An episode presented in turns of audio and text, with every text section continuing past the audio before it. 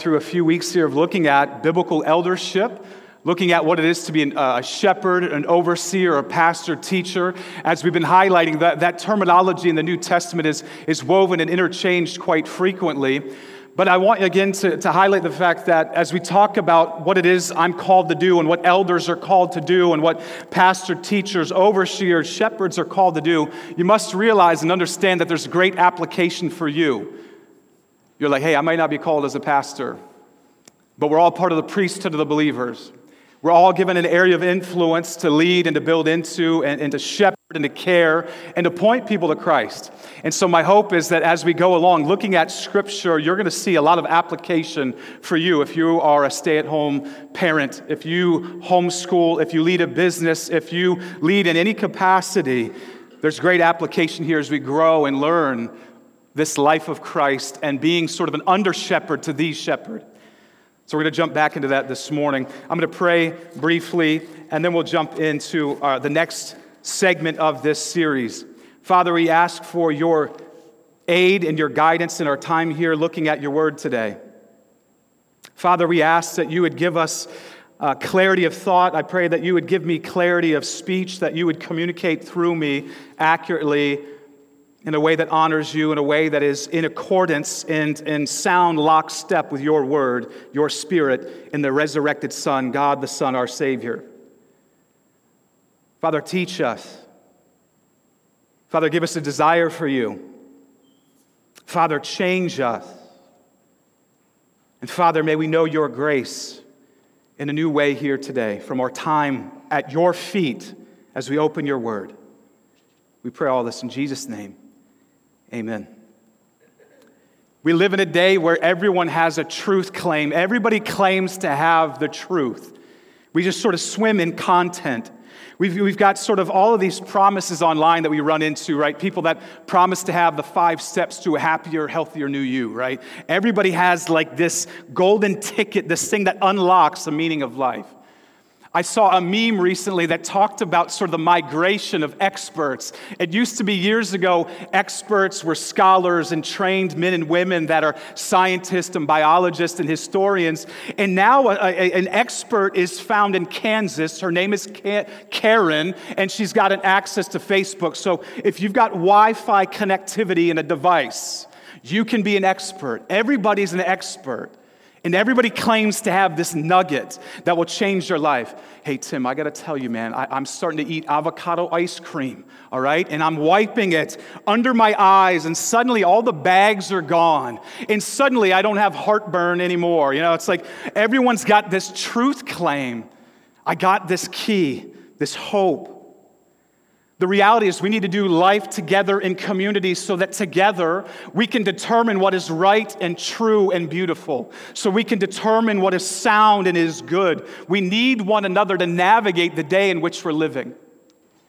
Last June, I was in China and I was walking through an ancient marketplace there narrow sort of passageways, just sort of these twisting, winding sort of side streets. And through this sort of marketplace, just, everything is just sort of wedged in there. You can find jewelry and t shirts, you can find sports memorabilia, you can find all of these different things. And it's a bit overwhelming. In the midst of that crazy, bustling city, in a sea of people, you can find real things, authentic things. But woven in there, in the streets, you can find knockoff things. Let me give you an example. In, in, the, in a sort of a space of about a half mile away from one another, you can find a real Rolex watch, like a legit Rolex. And a half mile away from there, at the other end in a market, you can find a Brolex. Do you know what I'm talking about?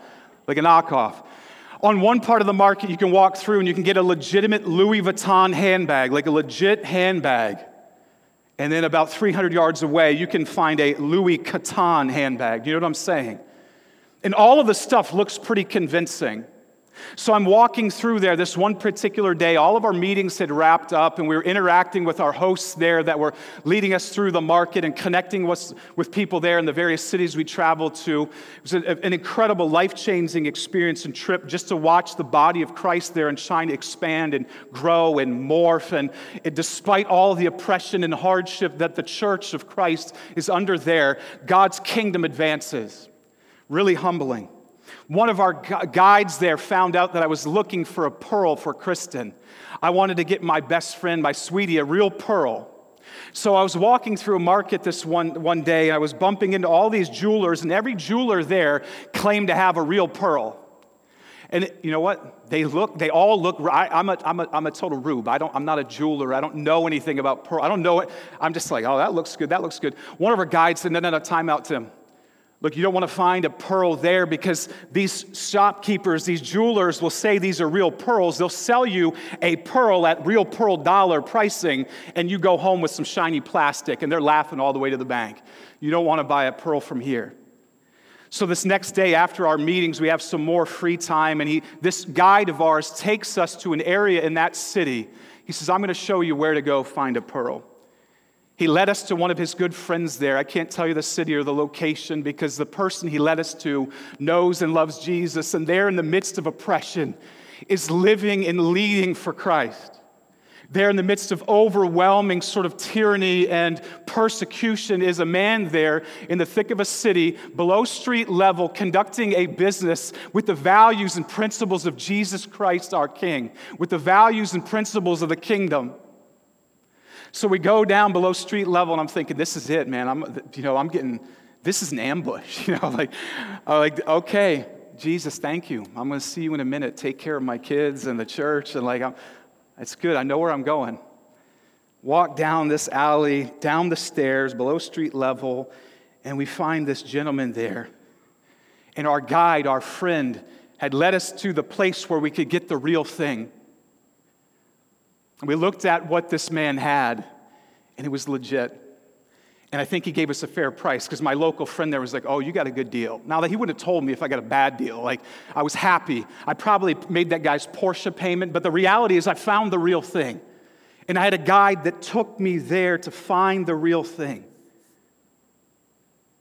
As a pastor and as a shepherd and as a, as a leader, as a parent in the pew this morning, you have the calling and privilege of leading your people, whatever they are, whoever they are, whatever context you're in, to the real thing, to Christ the King, to the truth. We get to lead people to the one that will radically change your life, not for a little while, but for all of eternity. We are dealers with tenderness of the truth. We are dispensers of the truth. We're guardians of the gospel. We guard the truth and we bring people to a place where they can get a, a sip of the living water that will change them. We lead people to the Word of God that will penetrate their heart and shape their mind and push away the darkness and push away despair and bring hope and eternal life. We get to be those people by the grace of God that get to walk with the King and we get to distribute and live this. Shouldn't have wore glasses today because it's going to get foggy. We are alive because of the truth. We're being redeemed because of the truth. What you hold in your hand is a bridge to faith in Christ the King, the one that laid his life down for you the one that died for your shame, the one that died to be the remedy for your sin to make you right with God. I'm not into bibliolatry. I don't worship the Bible. I worship the God of the Bible. And when we open this, there is this true message, the real thing that changes us because we encounter the living God. How tragic is it to read this but miss the God of the universe? May we read this and be drawn closer to the God who lives and breathes and moves and shapes and is sovereign, is orchestrating, and is in control of all things. We get to be the dispensers of the real thing, leading people to the real thing. And it's not just my calling as a shepherd, as a pastor, as the point overseer of this ministry. You in the pews as coaches get to lead your team to the real thing. You get to lead your kids to the real thing, the real Christ the real Messiah. And many of us have been searching and we're thirsting and we're hungry. Our day is starved for truth. There's a ton of content out there, but it's hard to navigate and to determine what is true and what is false. People are hungry for the truth. And so we look into religion and we look into subcultures and cultures and lifestyle and yoga and all these different things, thinking that that will sort of satisfy the itch. It's Christ the King. He'll satisfy that itch and watch Him take your life and lead it to a place of flourish and blossoming and health. He is that one. Many are searching, and we found Him by the grace of God. The reality is, He found us, and now we're aware of Him. We get to lead people to the real thing. It's difficult, though, because the reality is this you hold in your hand and look on the screen of a message that will change you and lead you to God. But the challenging thing is there's struggle in this day. And the reality is that there is this enemy that is waging war for your heart and mind, trying to deceive. We call him Satan. The scriptures call him Satan. And often the scripture, had, in one key area, describes him as the father of lies. And he lives for deception and confusion and falsehood. But take courage. We have this freedom fighter, Jesus. We have the truth.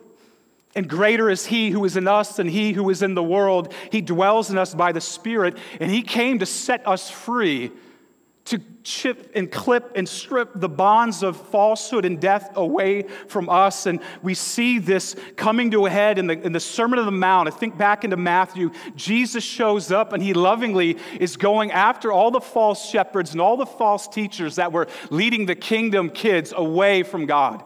And he over and over in the Sermon on the Mount, Jesus just keeps saying, I know what you guys have heard. I know what you're hearing. I know that you have received all these truth claims. I know what you heard. But let me set the record straight. I say to you, I say to you, I teach you. Let me lead you to truth. I am the truth. I am the way. I'm going to set you free. But you look to me so over and over, just leading us to Him. And the truth is so paramount. We cannot fully know Christ. We cannot come to a right relationship with Christ if we do not know the truth. So it's paramount that little by little we know this message. We get into the scriptures and we encounter this God. And some of you are thinking, yeah, Tim, but this here, the thing you're holding, the Bible, right? Men wrote that. Like guys, you know, people throughout history, they, they wrote that, they captured that, like it's, it's filled with error, right? I mean, that's sort of the pervasive theme that comes up. The reality is the scriptures make it clear that A, uh, God moved through people by the power of the Holy Spirit to capture his very heartbeat and his very wisdom and his will like, okay, well, the Bible claims that, but if the Bible's not dependable, why would I listen to what's written here? Well, let me go further. Let me explain something more powerful, more significant. Key eyewitnesses saw the Son of God come back from the dead. The proof is in the pudding. I wouldn't be here as a communicator of the gospel, a shepherd of the good news of Jesus, if I didn't believe that there was a logical conclusion. Countless people saw the Son of God. There was extra biblical sources, historians that recorded the life of Christ, and many people that saw Jesus come from the dead after his death. You know what? I'm going to follow the one that came from the dead. I don't know about you. I'm going to believe in the sovereignty of God, the grace of God, the providence of God, that if this one could come back from the dead, claiming to make a way for me to be right with God, I'm going to believe the one that captured and protected Scripture. The reality is, we have thousands of thousands of copies of the original in the New Testament, thousands well preserved. Some of the things that you hold to historically key battles throughout history and time, we only have a handful of copies of, and they're not even all the best. We've got countless copies of the original. I'm excited. I'm not yelling at you, by the way. If you're new to the church, like, holy cow, this guy's on. I'm, uh, this is, if you're new, I'm passionate. God's changing me. He's changing us. I'm excited. I'm not mad at you. I'm excited. Okay. Folks are like, holy cow, dude, I came to church. This guy's yelling. I'm just, I'm excited. so I'm going to follow the one that came from the dead. And I'm going to follow the ancient church record throughout history of those that walked with this one, that saw him after he came from the dead. I'm tracking with this guy. And not because I chose him, but because he chose me. I don't deserve it. We don't deserve this grace or this life, but he's lavishing it upon us, his grace and his mercy. We get to track with the real one, the real thing, the real truth. We get to protect it we get to, by the Spirit of God, it's miraculous. We get to live it little by little, and then we get to dish it off to others. All right, Tim, well, where's the wisdom come from? I already tipped my hat, but let's look at Deuteronomy chapter 6. Let's begin there. It's a communion Sunday, too, so I got to talk fast, okay? Whew.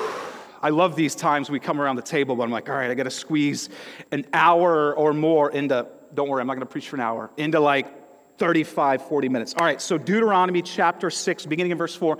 We'll have it up here on the screen. Let's begin there. Deuteronomy chapter 6, we'll start in verse 4, though I want to go further back, but we're going to just sort of we're starting here, okay?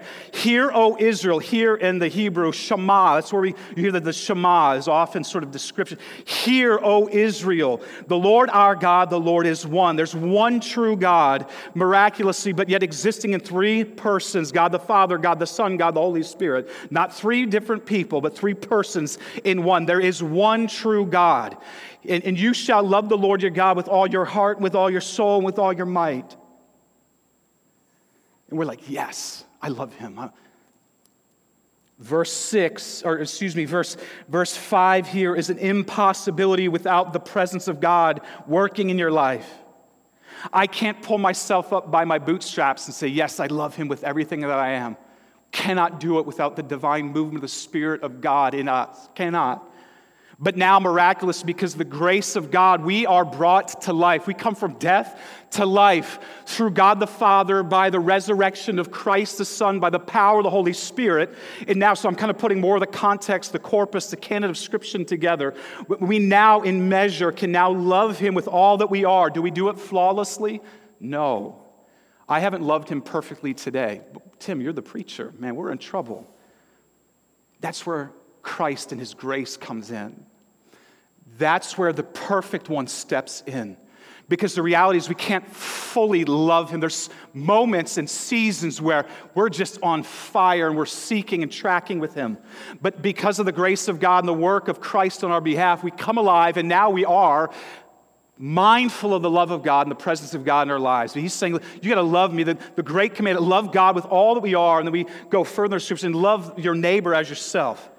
He says, Love me we now been revived and we can to some degree love. It's not perfect, and that's why we need Jesus. If we could love God the Father perfectly, why did Christ the King have to come? If we could somehow make a way to God by observing the law and fulfilling the law, why did God the Son have to die for me? Anyway, I'm chasing a rabbit. Love me. Love the Lord your God with all your heart, with all your soul, with all your might. Verse 6. And these words that I command you today, that's where I was going. Verse 6. And these words I command you today shall be what? On your heart. See, the wisdom that we follow and the wisdom we aim to live by and the truth that we claim is not my wisdom. It's not your wisdom. It's a wisdom that comes from on high from God. Do you see what happened there in verse 6? These words, this is God, the words that I command you today shall be on your heart, etched upon your heart. He goes further. You shall teach them diligently to your children, and shall talk of them when you sit in your house, and when you walk by the way, when you lie down, and when you rise. Listen, love me with all that you are. Pursue me. Have a relationship with me. Hunger for my instruction. Memorize it. Meditate upon it. Etch it upon your heart. But don't just hog it, dispense it, teach it, broadcast it. We want to preserve the real thing, and we do that by loving well and sharing with others so that they know the truth and can walk with the real one and walk in the real thing of the gospel and dispense it to others. I want to think more broadly on this verse. I mean, the clear, clear, teaching here is about the clan of Israel loving well in community, sort of a village raising up children. And I'm, I do not want to depart from that. That is a reality. But some of you are thinking, well, Tim, I don't have children. I don't have grandchildren. I, am not married. I don't even have a, you know. And, and so you kind of keep it narrow. But the reality is this who, who are you building into? Who are you mentoring in the faith? It doesn't have to be a biological child or grandchild. Who are you imparting truth to? Who are you dispensing the gospel to? Who are you sharing the real thing with? Look, I, I met with someone this week, a friend, not my dad, not a family member, but is a coach someone that's building into me and challenging and encouraging and thinking biblically with me on leadership and how to lead my family and how to lead this organization. We need people to build into us, but we don't just receive it. We should be dispensing that love and that grace and the truth of God to others. So, who are you investing in? Maybe it's your son or daughter. Maybe it's someone on your team. Maybe it's a neighbor. Maybe it's a coworker. And, and look, I'm here in the pulpit. I get paid. I would do it for free okay? Donna, don't listen to that. Like, we need to pay the bills. I appreciate. But, like, this is not a vocation for me. This is God's wiring calling upon my life. So, whether something's going into my bank account or not, this is who I am in Christ. So, we share and we dispense, but who are you building into? Who are you investing in? Who are you building the gospel into? Maybe it's your child, maybe it's your team, maybe it's your class, and I get it, I get it. Tim, if I shared the gospel or shared a verse in my job, I'd probably lose my job. I know that's a reality. I worked in the corporate world. I know that reality. So don't, like, I'm not pie in the sky. But the reality is what we talked about last week. We are models of the gospel of Christ. We mimic the movements of Jesus to those around us.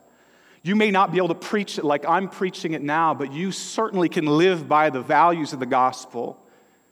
You can make decisions that honor the king. You can build into your employees by how you carry yourself. You can do that. Who are you building into? Who are you sharing the good news with? Let me talk about the Celtics for a minute. Can I do that? Okay, there was this guy named Kyrie Irving last year. He's not listening, okay? I might get some mail over that. Anyway, he's on to bigger things in Brooklyn. But you would watch him, he had the rock, and he's like crossing, you know, twitching and crossing, you know, just handling the ball, and they'd clear out ISO, ISO, and Kyrie would dance around and dribble and dribble and dribble and dribble. And everyone's just watching Kyrie. Kind of a ball hog, okay, is what I would say growing up playing basketball. And he would dribble and he might hit like a, a layup or a fadeaway over three people. Everyone's just standing around watching the guy. The reality is, we in the real thing, walking with the real one, in the real truth, the authentic truth of the gospel and the word of God, are more like Kemba. I like Kemba. All right. Now, he's got all the twitch and all the shake and all, all that, and he can get to the hoop at, at will if he wants to. But look, he'll move and he distributes the rock bounce pass, chest pass, alley oop, okay? So he's feeding other people. He scores, he can fill the stat sheet, but he's distributing the rock. We are those that distribute. We're not ball hogs like Kyrie, we're distributors of the rock like Kemba. Does that make sense to anybody? Two basketball fans, like, I get it. I got it. I'm, I'm, I'm not Kyrie, I'm Kemba. Holy cow. This won't go viral, I hope. Anyway, the, but the point is, there's skill there, and there's an understanding of the game. And yeah, Kemba can do it. He can score. He'll score 40 points if you just let him go. But he'll score 20 and have like several assists and rebounds. He's working the offense. We preserve the real thing when we live it, we walk with him, and we kick it to others. That's the name of the game. Know the king, follow him, help others in their faith journey progress in the Lord to come get a drink of the real thing, a taste of the, the real bread. Holy cow, I got to get going. All right, so let's move on. Let's look at Psalm 119. Holy cow. We're moving. We're moving. Bear with me. I'm not, uh, sleep if you're tired. It's, it's, uh, what time is it now? I don't even know. The time change is a mess. Uh, if you're awake, keep tracking. If you're asleep, your, your friend will catch you up on anything good. Okay, but Psalm 119, looking at verse 9. Let's move a little further now. So this, this this good news from God, the wisdom of God to us. Verse 9 How can a young man keep his way pure? How can we walk in truth? How can we battle against going down other pathways and falling into sin? Like, how, how, do we stumble along with God's grace in, in truth? Verse 9, by guarding it according to your word. See, we preserve and we distribute the good news, but in a way, the word of God is an umbrella to your life. So we're guarding it, but the crazy thing is God is guarding us through it. Do you see what I mean? As you're in it, it's sort of, it's just overwhelming your thinking and your heart and your life. And, and the word becomes sort of this umbrella, this canopy over us. By guarding it according to not, not my word, not your word, your, his word Verse 10, with my whole heart, look at this, it's kind of tying back into Deuteronomy. With my whole heart, I seek you. I'm going to love God with my heart, mind, soul, my strength, everything that I am. With my whole heart, I seek you now. I know you because I've connected with you through your wisdom that's been left to me at this point in the law. So I'm tracking with you, and I don't want to wander from your command. With my whole heart, I seek you. Let me not wander from your commandments. Anybody wander? Anybody ever drift? From His path, from His love, from the real thing, from the truth? Anyone wander ever?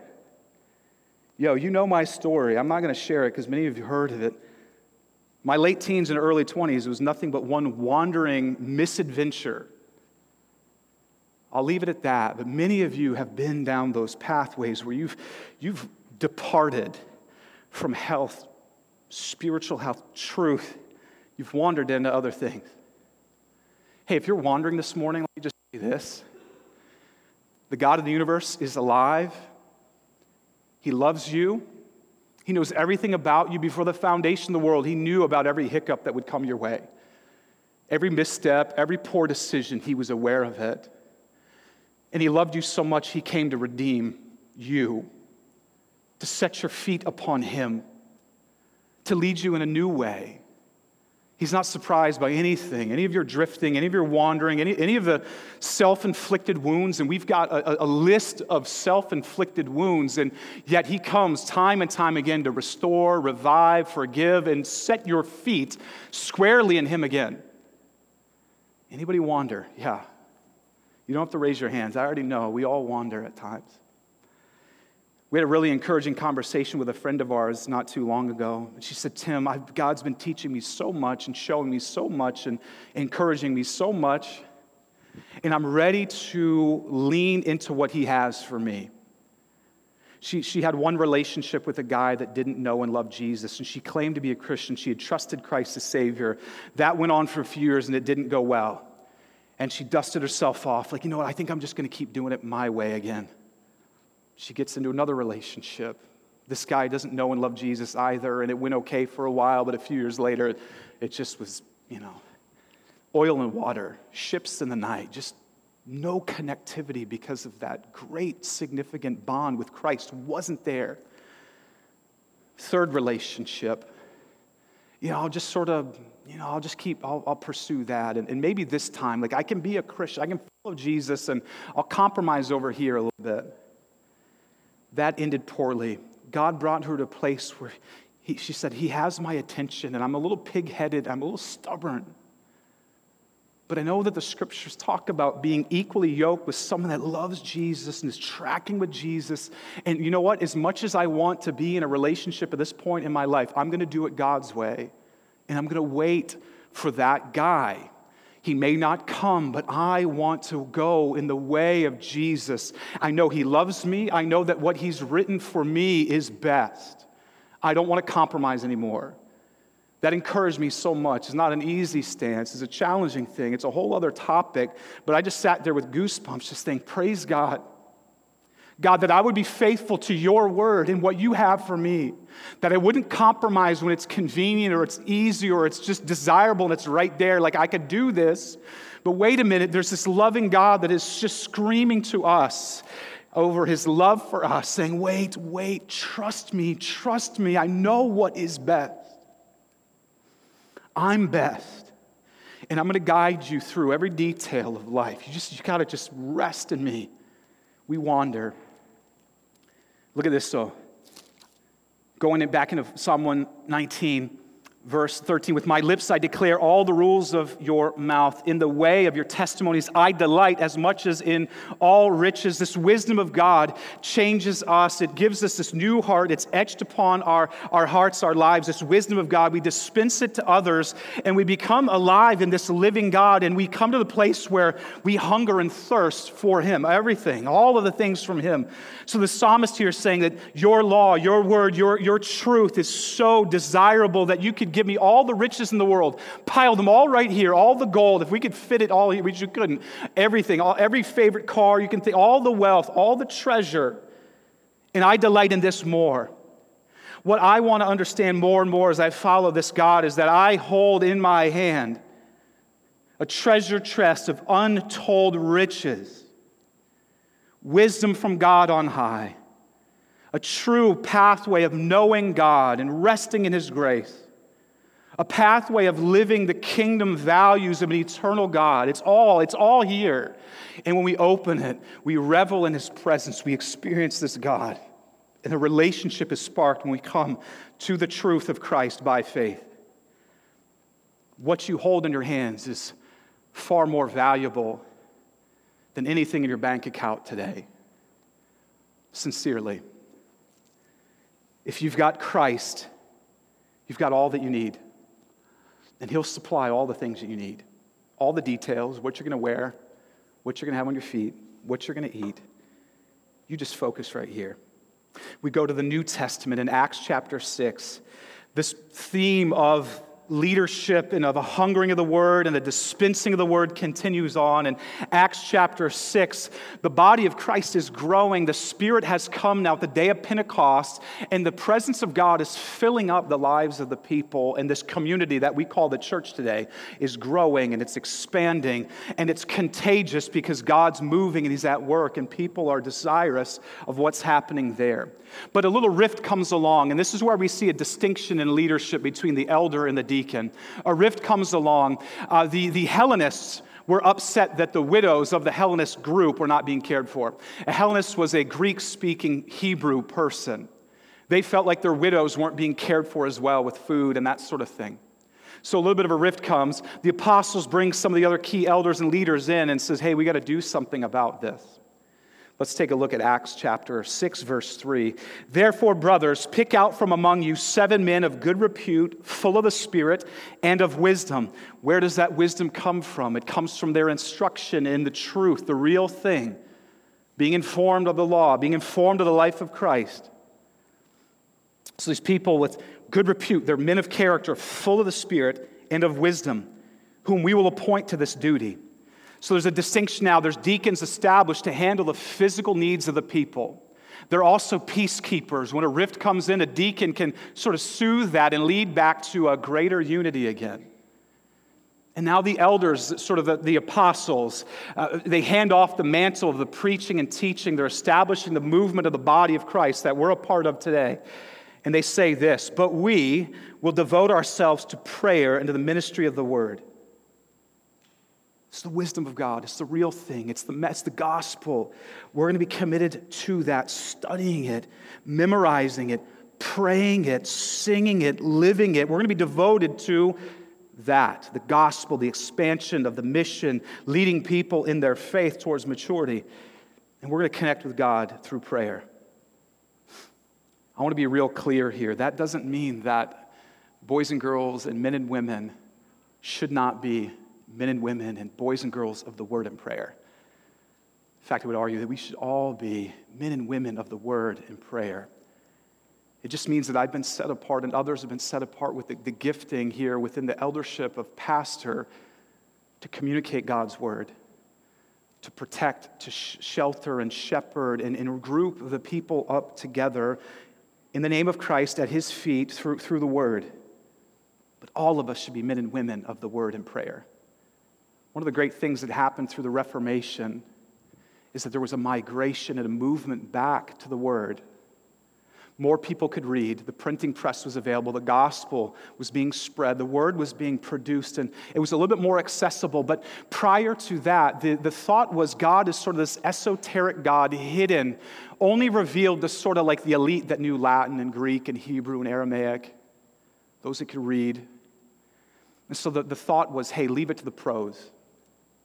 Hey, leave it to your rabbi, your priest, your pastor. Let, let them deal with all of the, the grammar and the this and the. Zwingli and Calvin and Luther, they came back to the real thing through the message of Christ, the Word, and said, wait a minute, no, no, no, no. The Word of God, the gospel, is to be proclaimed to all. Not all will respond, but all can access the God of the universe through Christ. And, and ultimately, we meet Christ and this God through the Word. And so there's a great push back to getting people in the Word. For some, you're like, this is intimidating. I'm new to the faith. It's, it's overwhelming. In the months, in the weeks, and the years to come, together, we're going to track together in Jesus and learn and grow grow as disciples, grow in the word, understanding how to apply it, how to live it. It's okay if this is new to you.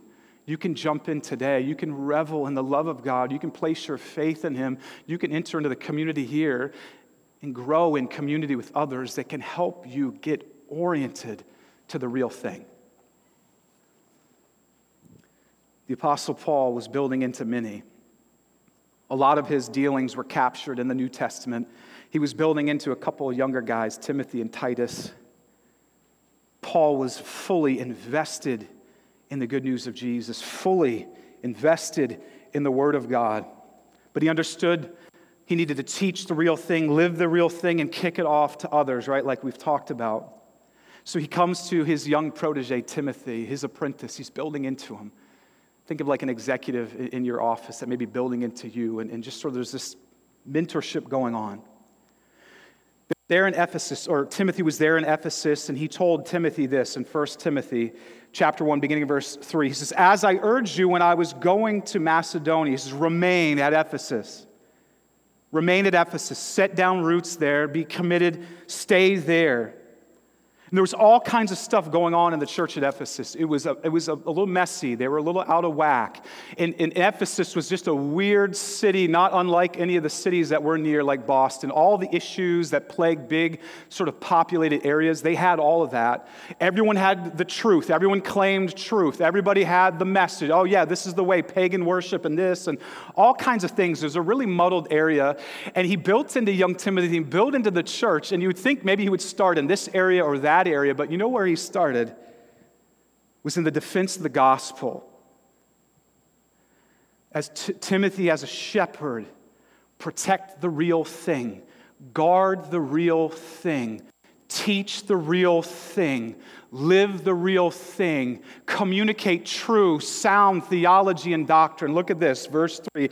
As I urge you, right? Remain at Ephesus. Don't go anywhere. Stay the course there. Represent Christ there so that you may charge certain persons not to teach any different doctrine. All of this stuff was swirling. People were taking aspects of the law, they were taking aspects of who Christ is and was, and they mixed all of that together and they led to all these sort of extra biblical teachings it was a weird sort of cocktail of confusion.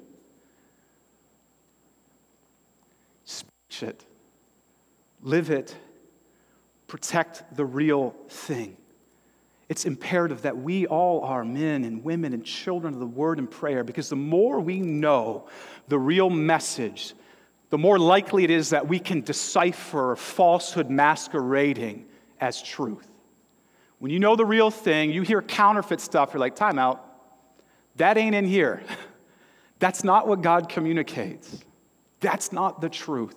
We need to know it. And you need to hear this. We've talked about this in the past. Be- behind every message and messenger is a spirit, but not every spirit is from God. You might hear something that sort of wets the whistle, tickles the ear, but you need to sort of sink your teeth into it and search out the scriptures because it could be a false message. Live the real thing, Timothy. Teach it, protect it. Charge these other guys that are leading people to confusion to back off. Verse 4 Nor to devote themselves to myths and endless genealogies, which pro- promote speculations rather than stewardship from God that is by faith. So rather than having the true message, the doctrine here, they have this sort of weird, again, cocktail of sorts that's just hindering the progression. He says, Our aim, our charge is love that issues from a pure heart. The truth, the gospel, the real thing, the pure message lends itself towards purifying and cleansing our hearts. And a good conscience, and it leads to a sincere faith. He says, Certain persons, by swerving from these, have wandered away into vain discussion, desiring to be teachers of the law without understanding either what they are saying or the things about which they make confident assertions. John Stott said, Arrogance mixed with ignorance is a dangerous formula. They didn't even know enough to be dangerous.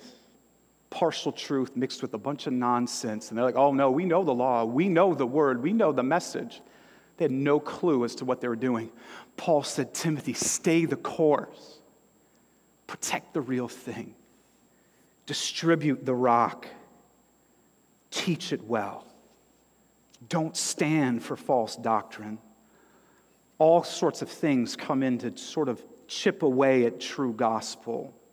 We can sort of melt down Christ and the gospel to be just sort of this physical thing, that God can become some type of cosmic, like slot machine or cosmic sort of snack vending machine kind of dispenser. Like, if I just believe enough, if I just pray hard enough, if I just work hard enough, like He's going to hook me up. The treasure isn't the stuff He allows us to have this side of the kingdom. The treasure is the King, the real one the treasure is that we get God, not just get meaning understand, but we get God the Father because of the work of God the Son on our behalf. That's the treasure. The gospel is that we are sinful in need of rescue, separated from a holy God. God comes to our rescue, the righteous one, lives that flawless life, dies for me, dies for you in our place, is laid in the ground, but on the third day rises. And those that confess and repent of their sin and turn to him by faith enter into a resurrection life with Christ. We move from death to life and are made right with God. And the great treasure is God himself, that we can know him and walk with him and experience his truth and experience his love and experience his redemption and mercy. He is the great present treasure, gift. It's not a Stanley Cup trophy. I hope the Bruins run the course. That'd be great. If you watched the game last night, it was nuts. It was like UFC fight broke out. It was nutty. The Celtics, that'd be great. Man, go take one. They haven't won it since 08. That'd be awesome. That's great. That's just all gravy. That's hobby. The treasure is this God. We get God. So we got to protect the message, live it, lead people to the real thing, and distribute to those around us, everybody we come into contact with. Ten years ago, a movie came out called The Book of Eli. A quick little sidebar, not a family movie, okay? Send me your emails and texts later. Don't, just bear with me. Eli was played by Denzel Washington, sort of a post apocalyptic neo Western, okay?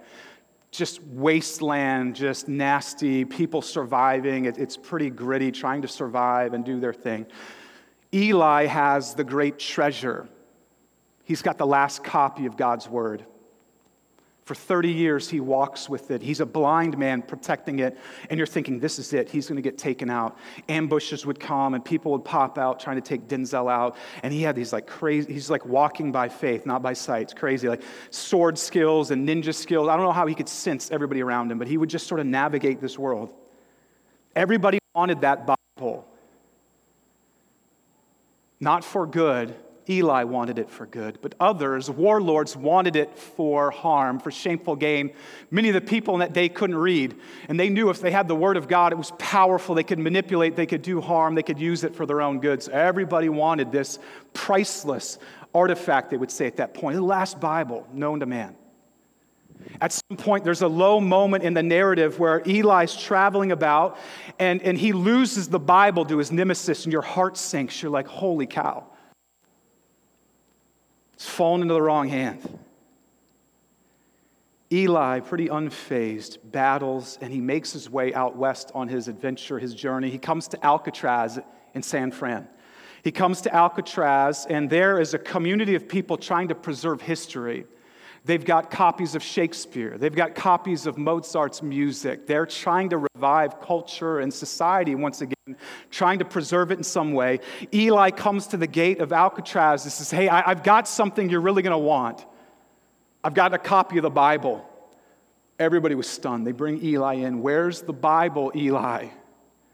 He lays down and he tells the curator there, the one caring for all, you're going to need a lot of paper and you better get some ink. He lays down and word by word, he recites God's word. In the beginning, God. And the movie fades out as he's reciting the real thing, the treasure, we have the privilege of walking with this God, and we can hide His word in our heart. And as parents, you get to be dispensers of the truth. In a lot of ways, we're all like Eli. If we know the King, we know Him. And we can worship Him through time with Him. We can ingest His word. We can treasure it. And we can protect it and preserve it. And we can hand it on to the next generation and the generations to come. And the movement won't stop. It's going to continue. It's not predicated upon us. God's sovereign and powerful. His kingdom expands. But we have the joy of being a part of that mission.